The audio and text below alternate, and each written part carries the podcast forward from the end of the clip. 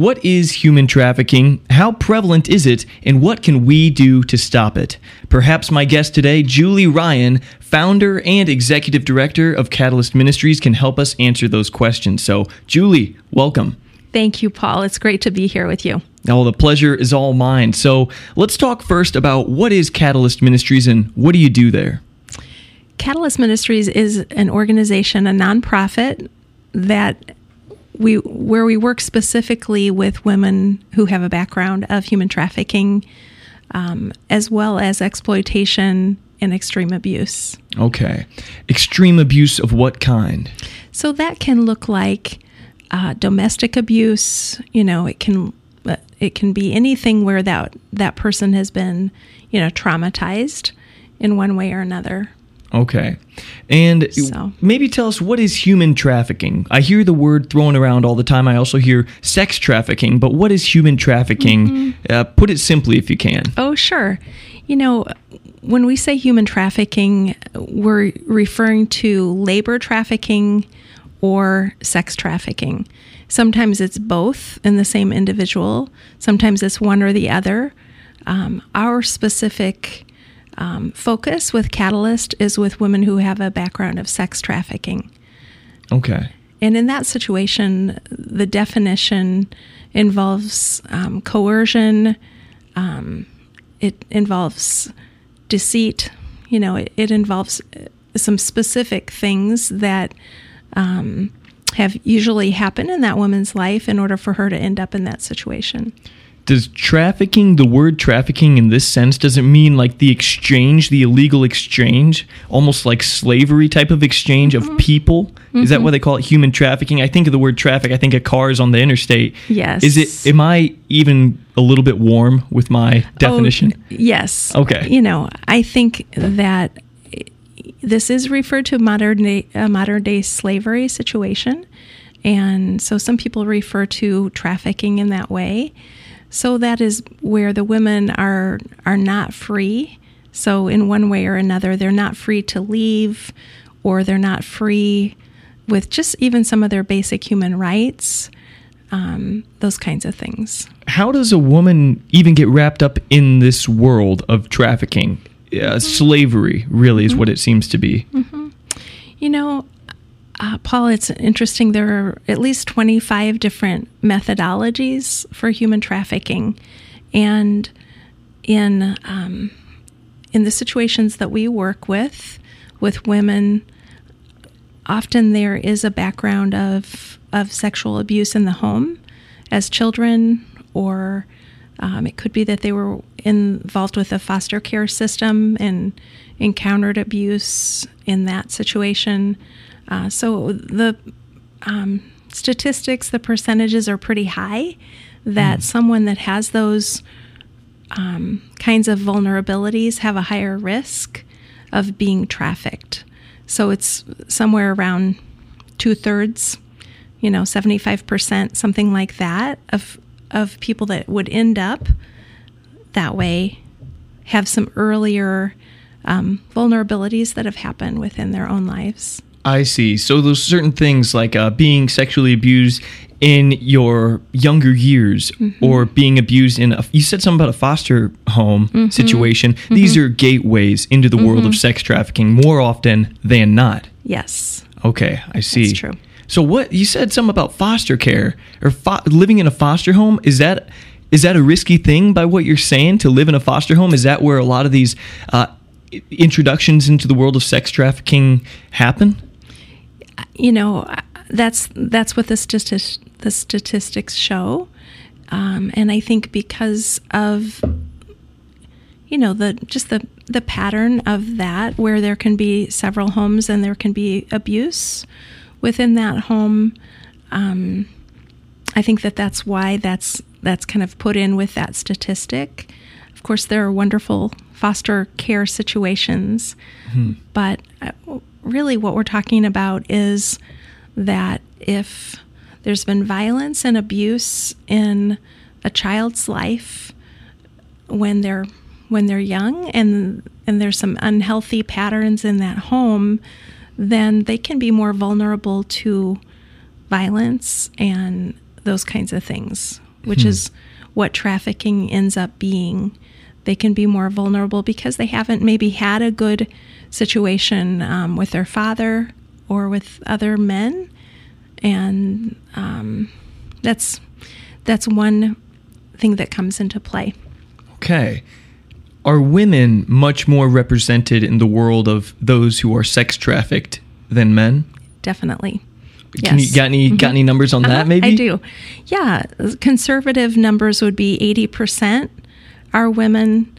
Um, the percentage, you know, so the rest would be men, of course, and um, and I think you know we can go into that if you want to of why that why that might be, but that's definitely a much higher percentage, much higher prevalence for women. Okay, well let's go ahead and jump right into it. This is this is pirate radio as I like to say. This is podcast, anything goes. We can talk about whatever we want. So Sure. why are women more represented than men in this problem?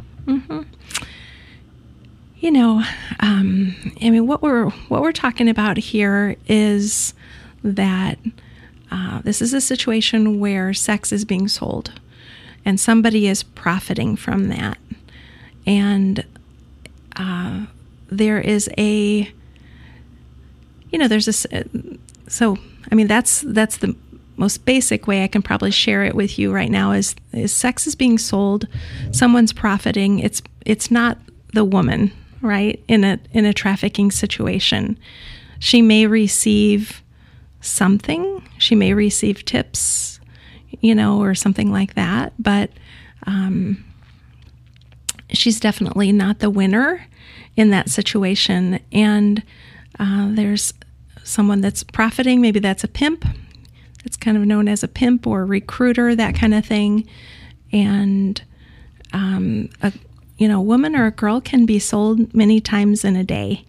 You know, maybe even ten times in a day. And so, if we're going to compare this with drug trafficking, which sometimes these two are compared and sometimes they're linked, um, you can sell a drug once and that's it, right? So, uh, this is this definitely has a, uh financial um, motivation for those who are involved in the recruiting um, of women and and in this slavery situation. Uh, so the statistics again are staggering. Really, um, it's a it's an industry, if you want to call it that. It's a criminal industry that has um, 150 billion a year that comes that comes in through this industry. So You said 150 billion? Mm-hmm. Wow. Okay, so it sounds like when you said drug trafficking, it's like the illegal sale and distribution of X, Y, or Z. So drugs and women for sex. That's really crazy. You said 10 times in a day? What's maybe the average age of these people? I'm just curious. These women. sadly, it's 13. Really?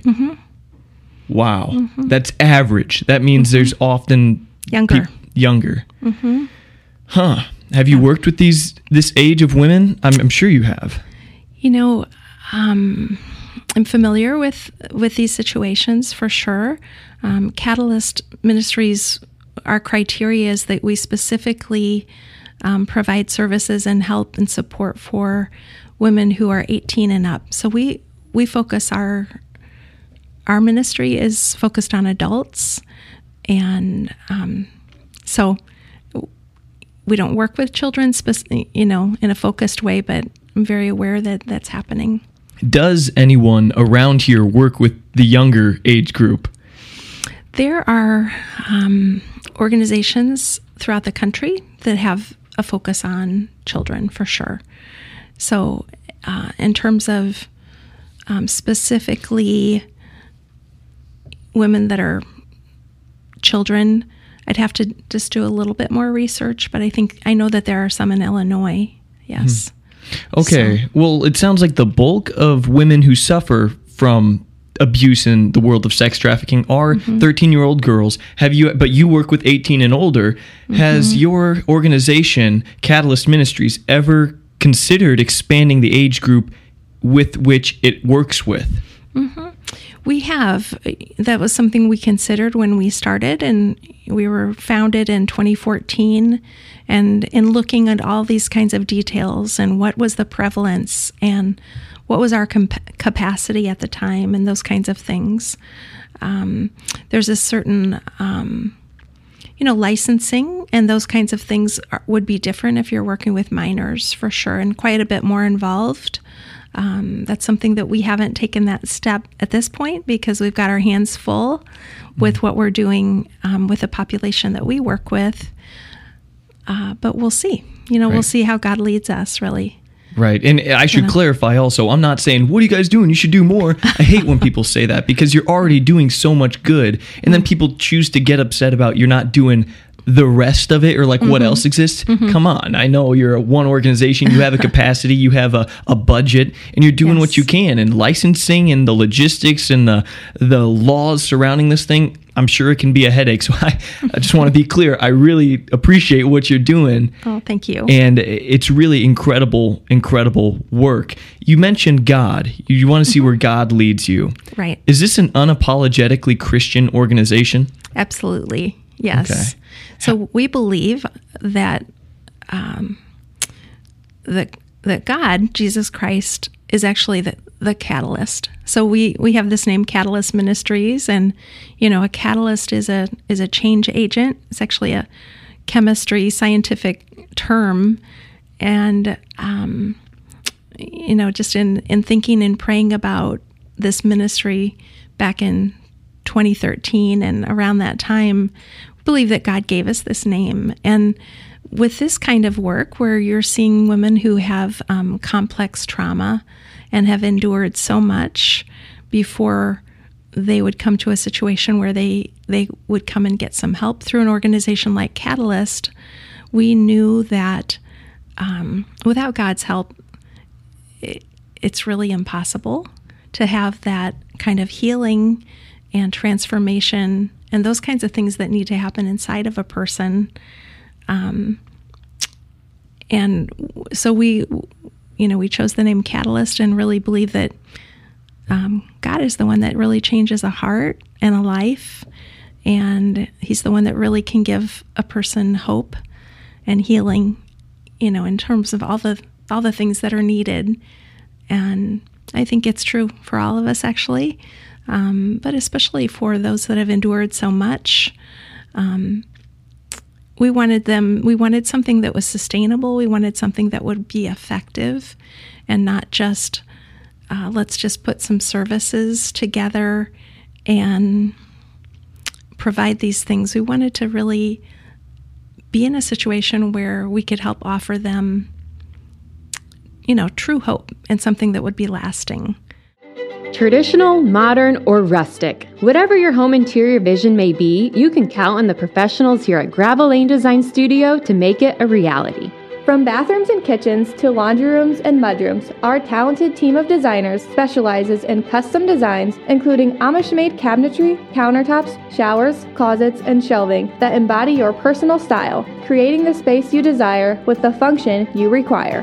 Based out of Eureka, Illinois, Gravel Lane is a locally owned business that takes pride in providing you with a delightful family like experience. Give us a call and we'll pair you with one of our expert designers that will meet with you to discuss your vision. Together, we will view your space and take measurements, explore materials and samples, and look over personalized digital renderings so you can see it for yourself. And only once you see a design that you truly love will we begin building your dream room. Turn your home's interior from ordinary to extraordinary when you call Gravel Lane Design at 309 383 0090 or send us a message through our website at gravellanedesign.com. Gravel Lane Design Studio. Quality craftsmanship.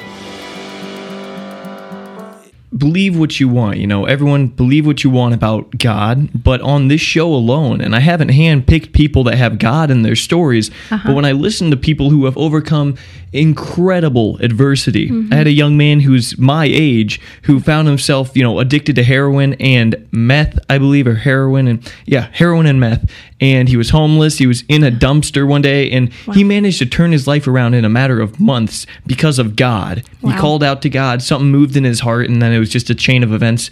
And now he has a family and he's actually very successful and he's a one. And anyway, there's a That's bunch of stories like that on this show. And so far, always it's involved God in some incredible way. So, Wow. again, believe what you want to believe, but this is at least a coincidence among these inspiring stories that should give you pause. You know what I mean? Yes, absolutely. Mm-hmm. I love that. Yeah.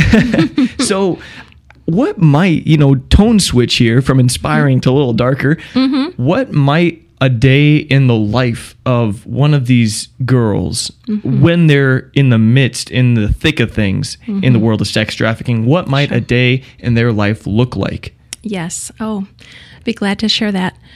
We actually have a video. Um, maybe at some point I can share that with you, Paul, from one of our graduates who who kind of shares that exact thing about what her life was like before, um, and before she came to Catalyst.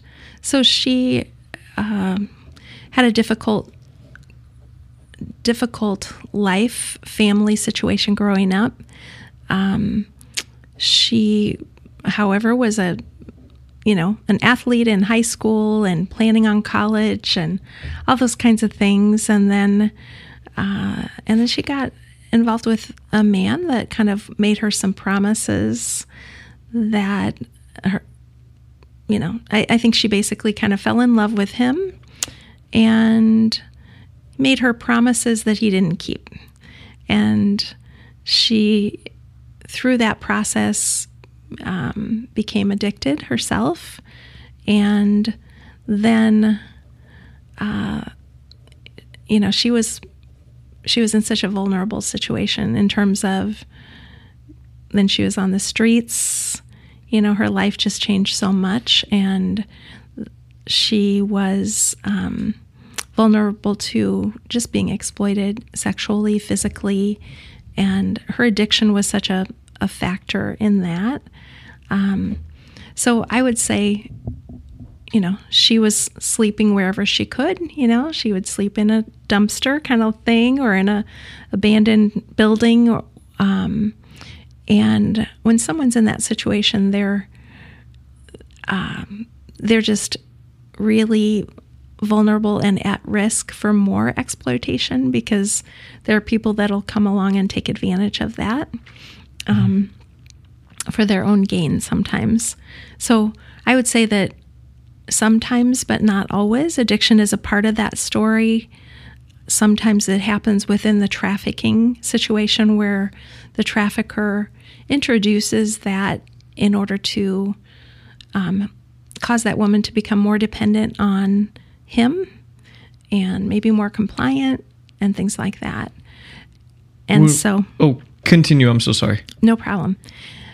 And so I would say if I was going to just say um, what are commonalities in that life, it would be um, the abuse at a young age, like I mentioned, um, and then usually a risky relationship that that woman um, enters into.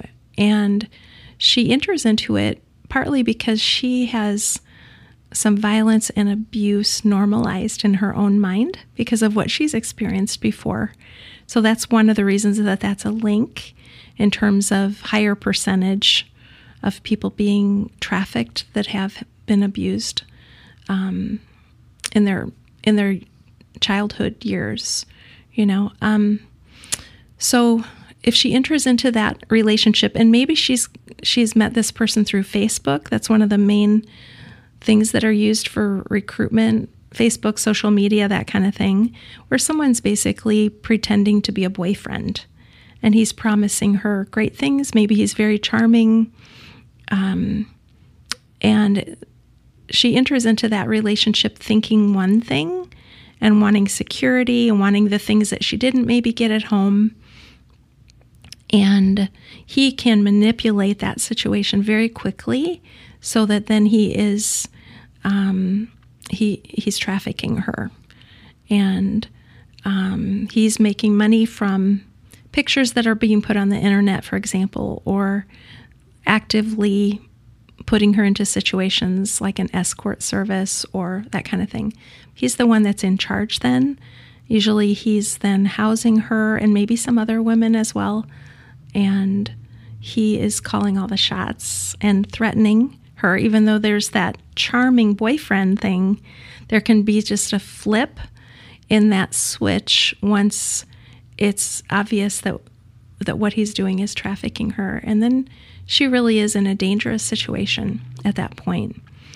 Um, so that's that's kind of what it can look like, and that can last a short time. It can last twenty years, you know, and it's it's just a very um, risky life. Then where she's put in situations where she can be harmed easily and he's not there he's not protecting her he's he's looking for that money that is coming into him you know Wow. Wow. Thank you for painting that so clearly. That is eye opening. And it's so frightening because the way you tell it, it sounds like a girl could, anyone could actually fall for that.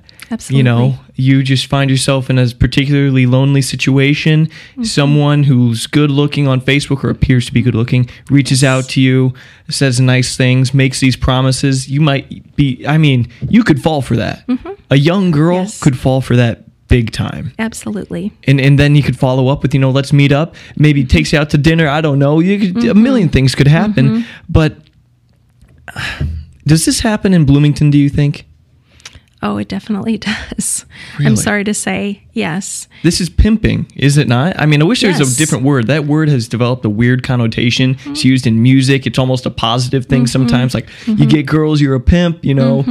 It's a horrible term though. You're a monster Mm-hmm. Yes. if you're a pimp. Absolutely. Yes absolutely. so that happens here. It does. And, you know, that can happen through uh, a high school situation. It can happen, there can be, you know, a, a fellow high school student who is actually recruiting girls. You know, it can be a girl that is doing that, not only men or boys. Um, sometimes a girl can be kind of um, used in that way. So if a if a recruiter or a pimp um, has a girl that he's already recruited, sometimes he can use one of them to kind of um, sort of build that friendship with another girl, and then kind of bringing her along in that way. So it it can look different ways, um, but definitely in our country, this is one of the most common ways that this happens, and uh, can happen in high school. It can happen college on a college campus or whatever. And I think what I would say is that um, this isn't something that we we want to give people fear, but just awareness, and so that um, you know girls when they're in this kind of situation and they're meeting someone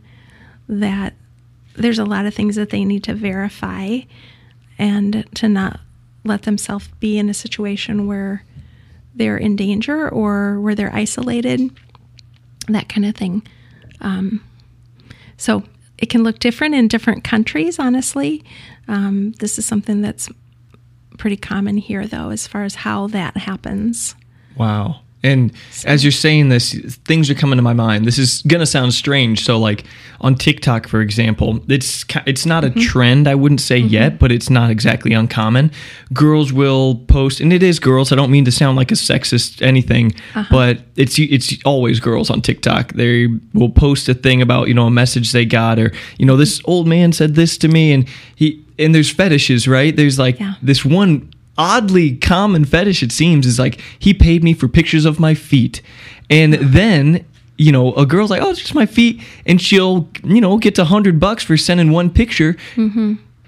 Although that seems harmless to her. Mm-hmm. And i want to say i've talked to people in person like some girls have joked about that as mm-hmm. well or you know similar types of pictures being sent. Once you start exchanging intimate pictures that are sexual or sexually arousing is that kind of like a way in the door now you're in the world of exchanging your body in in some way shape or form for money? Could that be dangerous? I think that, you know, interacting with someone that you don't know at all, and you don't know their background, you don't know what they're really seeking, um, you know, I know it's very common and it's it's kind of our social media world, but um, let's just say that that is how this kind of thing happens. That is one of the main ways, and uh, so there needs there need to be safeguards, you know, in our own selves and the way that we interact with people, and also just not not kind of being naive to the fact that there are predators. That that's that's one of the places that they're looking for people. So whether it's their feet or whether it's mm-hmm. you know yeah, part of my weird example, but it's common. Yeah, more common than you probably think. if you're not on TikTok, I mean, it's like Eh, it's so strange. Fairbury Furniture is Central Illinois' premier furniture store. This family owned business offers a vast selection of premium furniture items from all of your favorite brands, including Sealy, Best Home Furnishings, Leather Italia, Tempur-Pedic, and Ashley, just to name a few. And right next door to their gorgeous 7,000 square foot furniture showroom, you will find the Fairbury Furniture Mattress Store, home to all of the latest and greatest mattresses in any and all sizes. Also inside Fairbury Furniture is the popular WC Market, a beloved shop that offers an ever changing selection of unique gifts and fashionable home decor. So make your home interior beautiful, comfortable, stylish, and delightful when you shop at Fairbury's own Fairbury Furniture. I've had people on that have been immersed, like Rachel Timothy, and so I did a lot of research on this on this topic, mm-hmm. and there that's common. This mm-hmm. exchange of pictures, you know, often yes. it's it's you know shirtless picture or naked picture mm-hmm. or something, but a great introduction is feet, as strange as that uh-huh. is, just uh-huh. because it seems harmless and all these girls are like, okay, that's harmless. It's mm-hmm. not, you know, a picture of my breasts or anything like sure. that. So, but it's a way in the door, like you're kind yes. of saying. Yes, I think it is. Mm-hmm. I, I kind of cut you off there, though. Wait, can you continue? Uh, let's see. Where was I going there? I, you know, I, I think it's it's just important for um, people to be aware and young girls to be aware that um, that even though some of these things can seem harmless and sort of entering into a relationship that way, um, it's very intentional on the other side. So there's a there's a definite way that um, people who are who are doing this are um, trying to groom that person. They have specific things that they're trying to do to bring her into a place of trust, and um, and it, it isn't for the young woman's gain, right? It's for um, that pimp's you know benefit, mm-hmm. and so I think there's just a, a definite caution there that that we have to exercise. You know. And you said that individually we should have safeguards to prevent the likelihood of us getting immersed in this world or getting sucked into this world. What mm-hmm. do those safeguards look like? What's mm-hmm. your advice to individuals to mm-hmm. protect themselves from being wrapped up in this mess? Mm-hmm. You know, I think, um,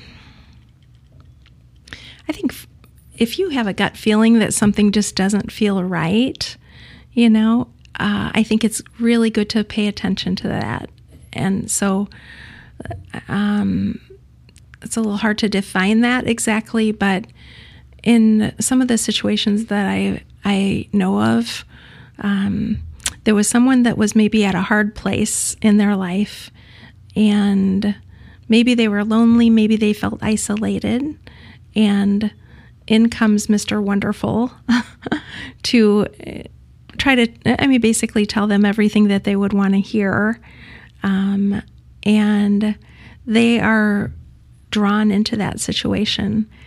And usually he will try to isolate them from their family and their support system eventually. Um, because if you have a family and friends that are going to notice this, he, he, he's not going to want that, you know?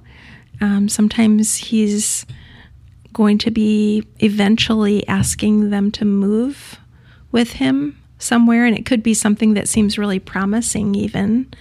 Um, like there's a great job for you, or I know of someone who really had an interest in um, in music and kind of making it in the music world, and and this then was promised to her, that if we go here to this place, we're going to, I know somebody that's going to really help um, your dreams to come true, kind of thing.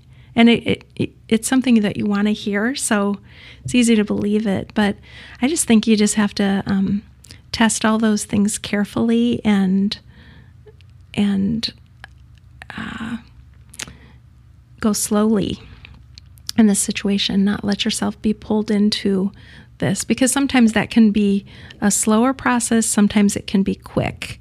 And in um, a particular individual that I know of that was trafficked in the Dallas area, um, it was within a few days that she was um, kind of recruited and he wanted her to live in his apartment with him. And then I mean, within a few days after that, he was he was trafficking her and selling her for sex on kind of one of the main tracks they call it in the Dallas area, and so it can vary, you know.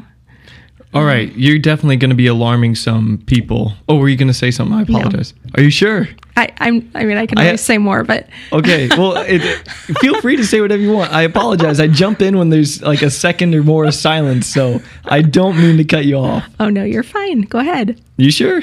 Yes. Okay. Well, I was just going to ask. You know, you're probably making parents' ears perk up as you're saying this. Mm-hmm. What can parents do to help mm-hmm. safeguard their children, especially their daughters, mm-hmm. from being tricked into again being mm-hmm. sucked into this world? Mm-hmm. You know, um, I know that people can be alarmed for sure, and parents can be alarmed at, at this kind of thing.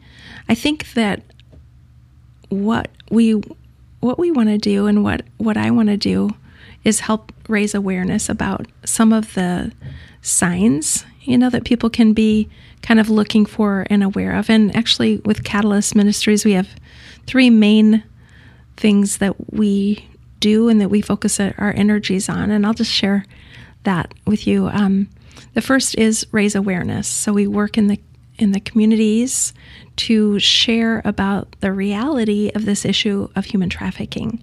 So we do that in groups or at fundraisers or through our own website. Um, catalystministries.net is where you can find us. Uh, all kinds of ways that we raise awareness. We also do trainings like for law enforcement and um, medical professionals and people that would come into contact um, with these situations. Um, the second thing is to rescue. So we work with partnerships around the country to help rescue women who are in this situation of violence. And so um, the third thing is restoration. And that's where we um, invite women into a safe living situation for housing and all kinds of different services where they can receive healing. They can live there for up to two years in this safe home. Um, this is called Catalyst Farms, and it's we have this here in Central Illinois, and soon to have one in the Dallas area. Um, so that's a place where re- women can really be restored and um, receive the myriad of things that they're going to need. So it's a real holistic type of program, um, Christ centered so uh, just to let you know that I, I just kind of wanted to share that backstory. Mm-hmm. that's kind of the process you go through with the women that come to you, and that's how you help them. Exactly. Is that farm in an undisclosed location? I assume. Absolutely. Yes. Beautiful. Right. It is. But we have um, a need for volunteers, and we have a need for those that would want to invest financially in our work and also those that want to pray. We, you know, so really all that can be found um, on our website at catalystministries.net. Um, where if someone's interested in getting involved in some way, or they just want to learn more, or have us speak to their group, or whatever it might be. Mm. Um, so, kind of going back to your your thoughts on those parents and what are they hearing, what are they thinking? Um, you know, our desire isn't to increase fear, you know, for people, but just really awareness. And I think when um, there's an isolation of a, you know, of a daughter when she's she's being more and more isolated with this individual, um, I think there, again, there are things that kind of go off in your mind that can be sort of a gut feeling that something just doesn't seem right here. And I think that's where conversation with your your child is very important, or even if it's an adult, just having those those open conversations and um, maybe trying to include that individual in family things so that it's not that he's sort of pulling her away because that would be if it's a if, if if it's a recruitment situation that would be his desire mm-hmm. um, and so i think that that relationship and communication with your child is really essential Hmm. Well, you're, you're touching on some psychological things really well right now. One of them being that isolation, a child's isolation from their family is never really a good thing, especially in the age of the internet, mm-hmm. because especially if they have a computer in their room. Oh, good mm-hmm. heavens, they could be on there all night looking at anything they mm-hmm. want. They could exactly. be erasing their browser history. Parents will never know a thing. Mm-hmm. And nothing good happens when someone isolates themselves. Mm-hmm. Uh, you look at even school shooters. One thing yes. most of them have in common is that they recede, they re- they become reclusive. They right. lose their friends and they stay in their basement, and then their dark thoughts come up, and no one's around to tell them that they're crazy. You yes. know, and again, you That's no right. one's around to tell you that hey, this is sketchy. This person mm-hmm. you should not trust them if they mm-hmm. don't even know. So exactly, goodness, I don't have kids or anything, but when I have kids, we're gonna be freaking hanging out a lot because I don't want anything going on literally behind closed doors. Yes. So communicating wonderful. with your kids is a good mm-hmm. idea, knowing what they're up yes. to and anything else. I think that's I think that's great. I think even you know sharing. Um, that this is something that's a reality. So you can share that with your daughter without without scaring her or anything, but just to simply say this make them aware of trafficking and or maybe bring them to something where um, an event where this is being discussed, something like that. Here in the community, we have, um, you know, regular opportunities where people can come and learn more. Um, this is something that maybe if if a mother wants to come with her teenage daughter. So she's also becoming more aware and can kind of then protect herself. And she can see those signs that she might not uh, realize would be warnings um, in a way that somebody's communicating with her.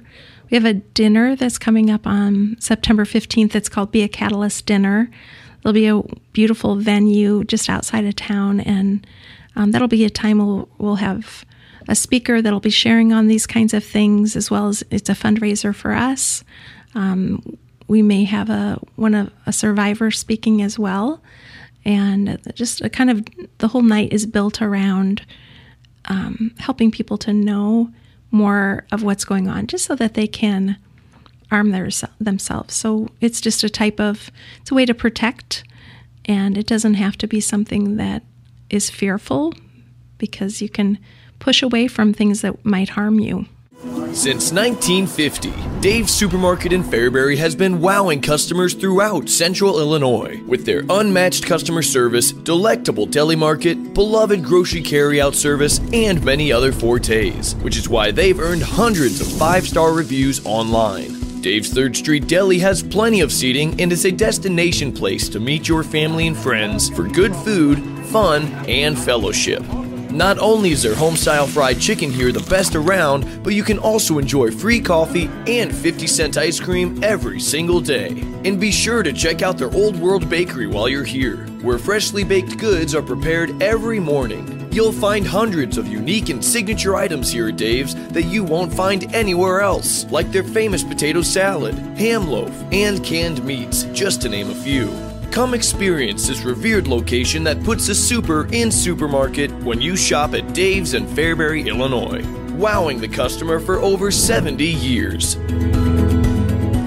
Like you said, first step one, build awareness because it's hard mm-hmm. to fight against something and protect yourself against something that you can't even see. Exactly. And I just want to say, I mean, the average age of people that listen to the show, I believe, is 39. So these are mm-hmm. parents galore. Mm-hmm. And take it from me. I mean, I li- I'm on social media all the time. Not too long ago, I was in high school and kids get messages. Even me, I can't imagine what it's like for a young girl in high school. You Yes. get weird Facebook messages from from fake profiles all day long saying, "Hello, gorgeous. How are you? Hello, beautiful. How are you? Mm-hmm. Uh, is this you know Paul Garcia? How are you?" And it's like these are traps. And luckily, I mean, this Mm-hmm. Yes. happens to me, and I was a, a boy.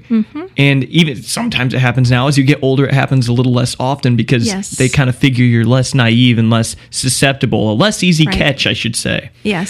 But I want to say to parents, this is, you know, you say what you want, but Mm-hmm. hey, talk to your kids about the messages they receive, really, because I guarantee you they're getting weird ones and Mm-hmm. it it's doing no one a service to Mm-hmm. not talk about it. Talk about the darn things. That's what I do on this show. You talk about the weird taboo things because those are often the most important, I think. Yes, absolutely. That's wonderful. Yeah. Yeah, I think that's so true, Paul. And it's, you know, bring it out in the open. Don't be afraid to be involved in conversations with them. And even if they, at the moment, may not seem receptive, you are equipping them.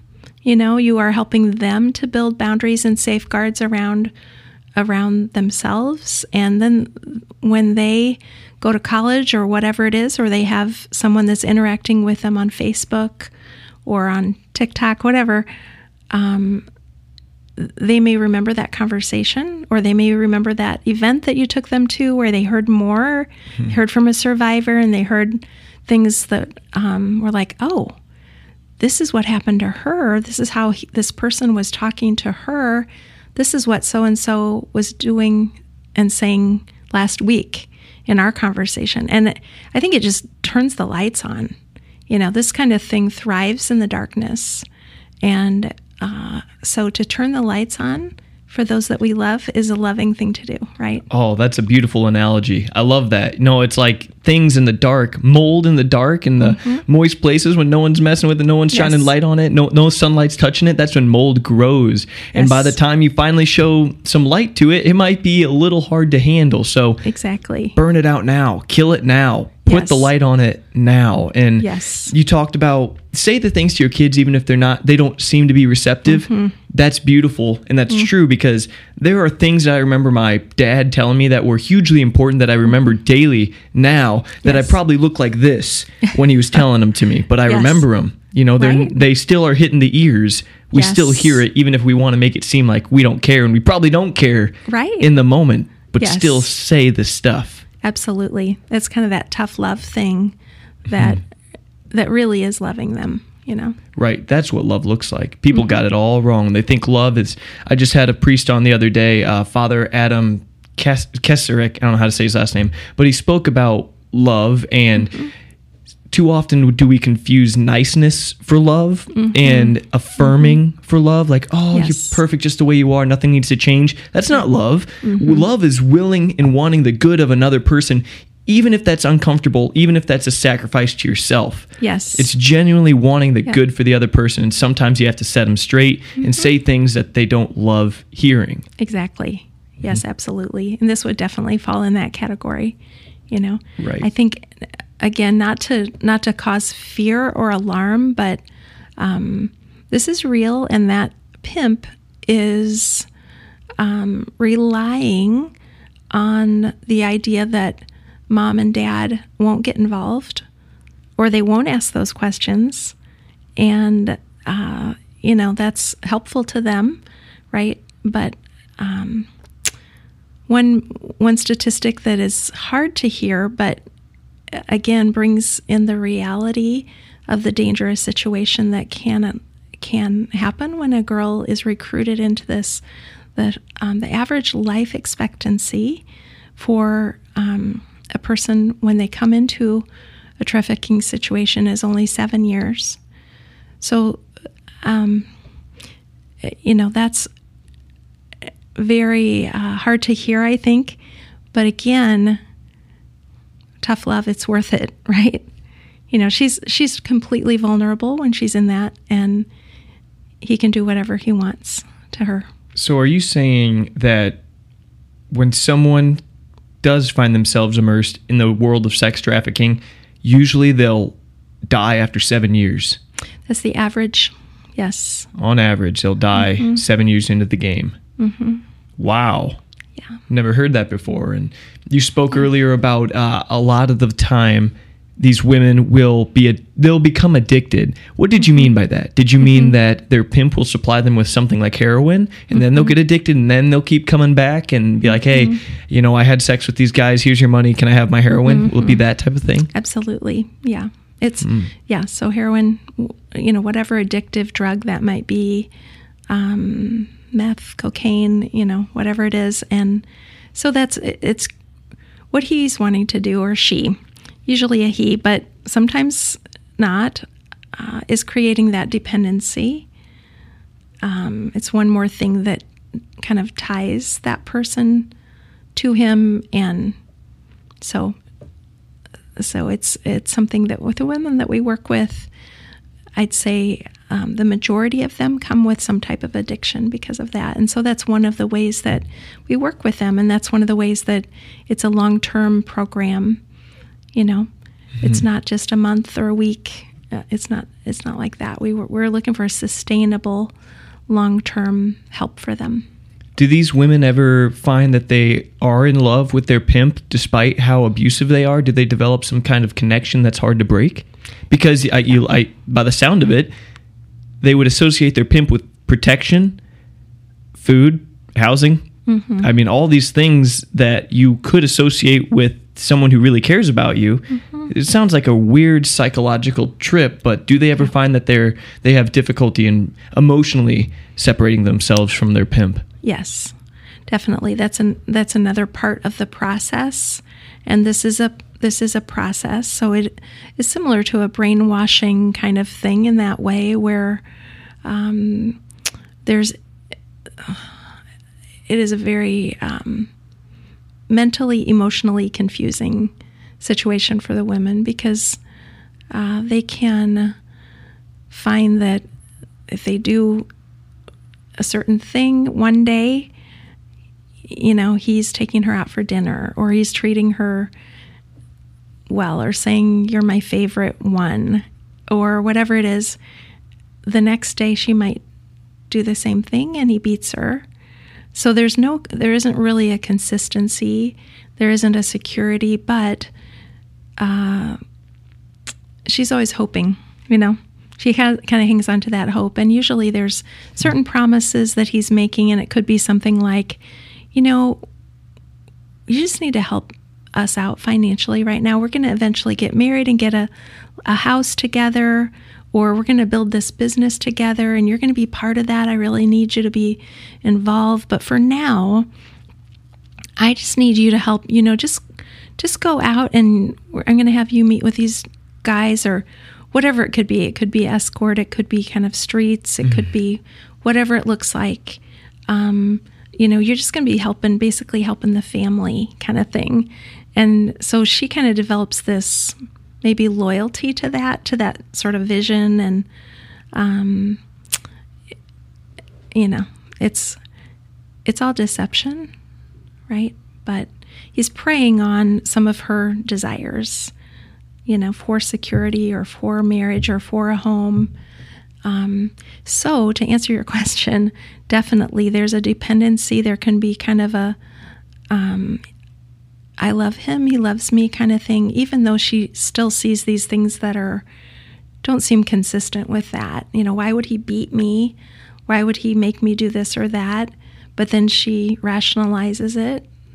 Um, so, part of what we work with with our residents is um, all these different things to help with that. And so they would receive therapy every week. They would each have their own trauma therapist as helping them unravel these lies and these confusing messages that are in their heads. And there's uh, something that we use that's called Ending the Game.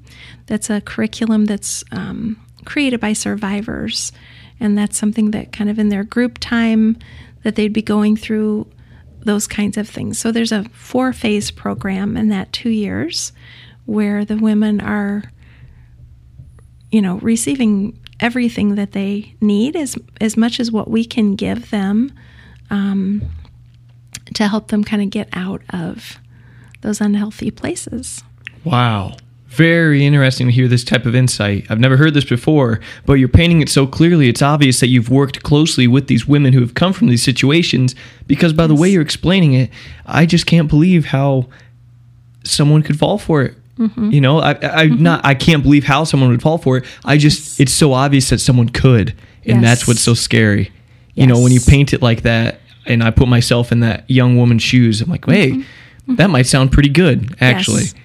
So my goodness, that's right. that's amazing. And you talk about, you know, you rescue these women. How do you rescue them? Do you go out and look for them with a detective, and then you find them and say, "Hey, come with us," or do they come to you? How do they come to you? Tell me about that. Yes.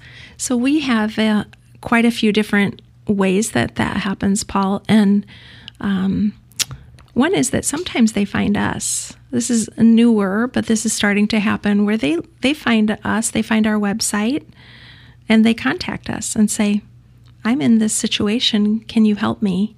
I'm looking for a program, that kind of thing. So sometimes that happens. Uh, the most probably the most common would be a referral from another agency that does this kind of work or maybe they do something a little different but they know what we do which is residential long-term residential care for survivors of human trafficking. And so someone else may be in uh, California who is aware of Catalyst, and what they do is um, kind of crisis rescue situations where somebody can come into their um, their program for maybe a week, and they're just kind of getting them, helping them get off the streets and that kind of thing. But then they need after that week, they need something more, or they're going to just end up right back where they are. So sometimes we'll receive a referral from someone like that. Um, from the, you know, over time, we're in our eighth year right now. So over time, we've developed some relationships with agencies around the country and even around the world. We have two global partnerships. So one is in Southeast Asia and one is in the Middle East. Um, but uh, that's those are some of the ways that we receive kind of that referral.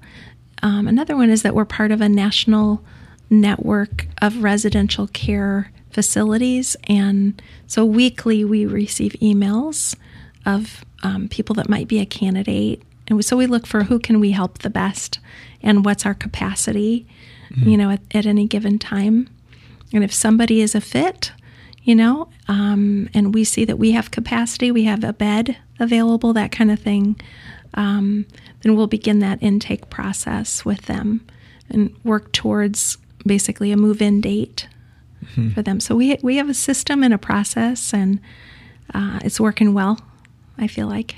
Beautiful. And like I've said, uh, this is incredibly meaningful work you're doing. And you know, you. though, that some of what you're saying is controversial, as surprising as that as that may be. There's actually, have you ever heard of OnlyFans? I'm not sure. It's an app where women, this is usually what it's used for, uh, they can sexualize themselves and people pay money for it. Basically, they Yes. pay for exclusive access to their videos and there's some prominent names on the app and anyway, there's a lot of people that say to to scold them for that. Uh, like you might be doing saying that it's risky to engage in e- exchanging sexual images for money and saying that that's a gateway into something much worse.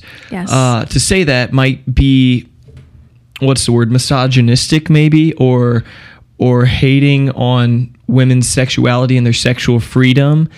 Uh, what do you say to that? Because there's actually a lot of people that might think that you're being a little misogynistic or something along those lines or Yes, interesting. You know, um, of course, we have freedom of speech, right? So, you know, people are going to do and say what they want to, and it, we're going to have people that are going to have different opinions on what we do at Catalyst Ministries, uh, how we do it, what our focus is, those kinds of things. But um, we feel like this is such an urgent this is such an urgent need and such an important need. We care about um, the worth of those women so much that um, we we just don't have time, honestly, to try to please everyone. mm-hmm. You know, this is what we do. This is what we feel called to do, and um, love to talk to anybody that wants to talk about that. But we're not trying to be all things to all people. We don't. We don't feel like that's what we're supposed to do. So. Right. No matter how noble the cause, no matter how wonderful the organization, there will always be trolls around trying to cut you down. And and Julie, we've talked about uh, what trafficking is, how prevalent it is. Now, what can we, I mean, me, not you, you're already doing your part, but what can people like me do to help stop it? Mm, I love that question. Absolutely.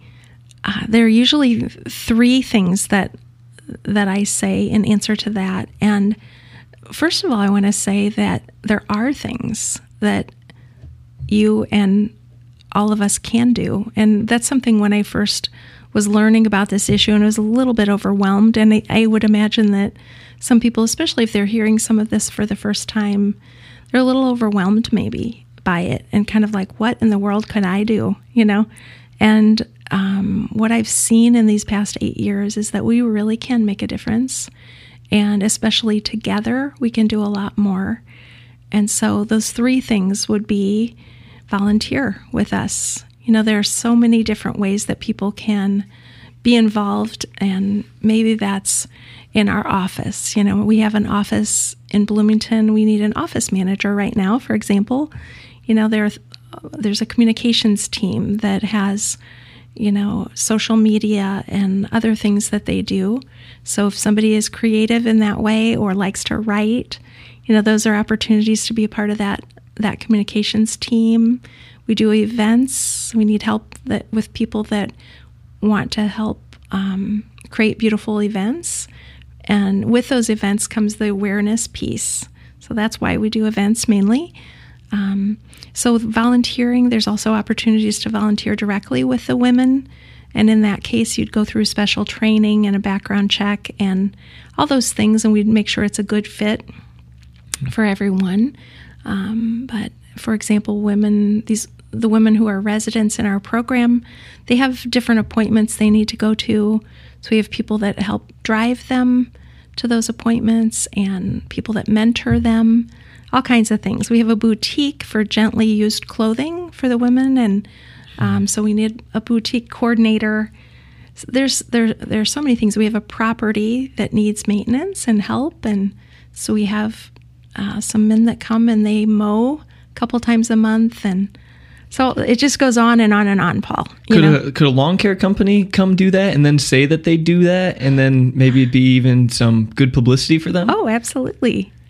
Someone who's watching this knows I'm thinking of their business, but okay, interesting. Absolutely. There's there's so many things, and so it's it, we're just better together. You know, everyone has a gift or expertise that they can offer, and almost always there's a way for that to be a help you know, with this ministry. So we have volunteer information nights where people can come and just learn more and see where they might be able to plug in. So that's all, again, it's all on our website at catalystministries.net. And um, so, first thing, volunteering. Second, financial um, partnerships. So we we function 100% through donations. So those would be partnerships with churches or with businesses, with individuals, those kinds of things.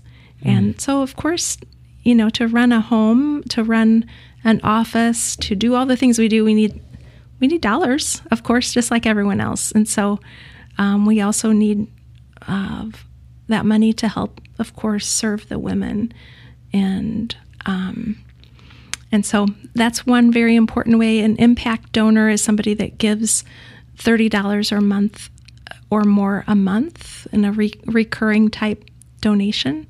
So that's very helpful for us. Um, and then the last thing is prayer. So we really believe in the power of prayer. And so to pray for, for Catalyst is such a huge help to us. And we gather together once a month with people in the community um, to do that together. So that's called Global Prayer Night, and it's on the fourth Tuesday of every month at our office at, um, I believe it's five o'clock. Beautiful. Awesome, so, awesome, awesome. There's plenty of ways to help. Finances, yes. volunteer, prayer.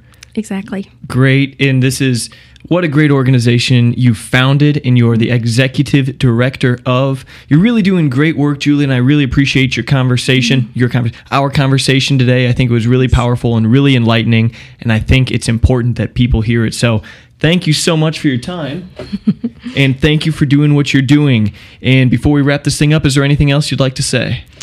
Really, I want to thank you, Paul. Thank you for inviting me on, and thank you for what you're doing. And I just appreciate the opportunity to share more about Catalyst. And eh. so, what a what a huge blessing. Thank you. My pleasure. Thank you, everyone, for watching and listening to the Paul Garcia Show. That was Julie Ryan. God bless and have a great week.